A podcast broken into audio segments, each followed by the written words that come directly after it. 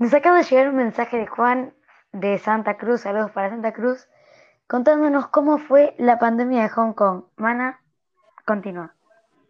Si un brote epidémico geográficas extensas, por ejemplo, varios continentes, se cataloga como pandemia. La, la pandemia de 1968 fue causada por el virus de la influenza A, H3 número 2, que consistía de dos genes de un virus influenza aviar.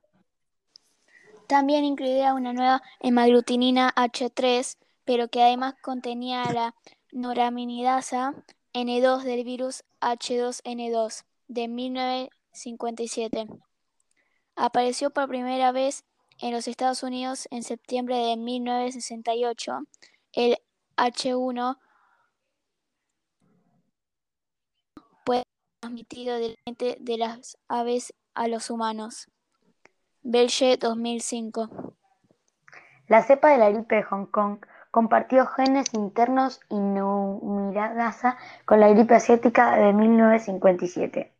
Estos virus son altamente patógenos en aves.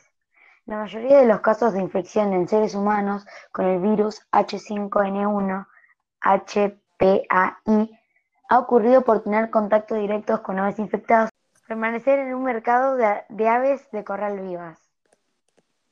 Sin embargo, se ha registrado un contagio limitado entre humanos del H5N1 HPAI. Se estimó que se recuperaron 15 millones de personas y fallecieron 40.000 personas de los 30 millones de casos.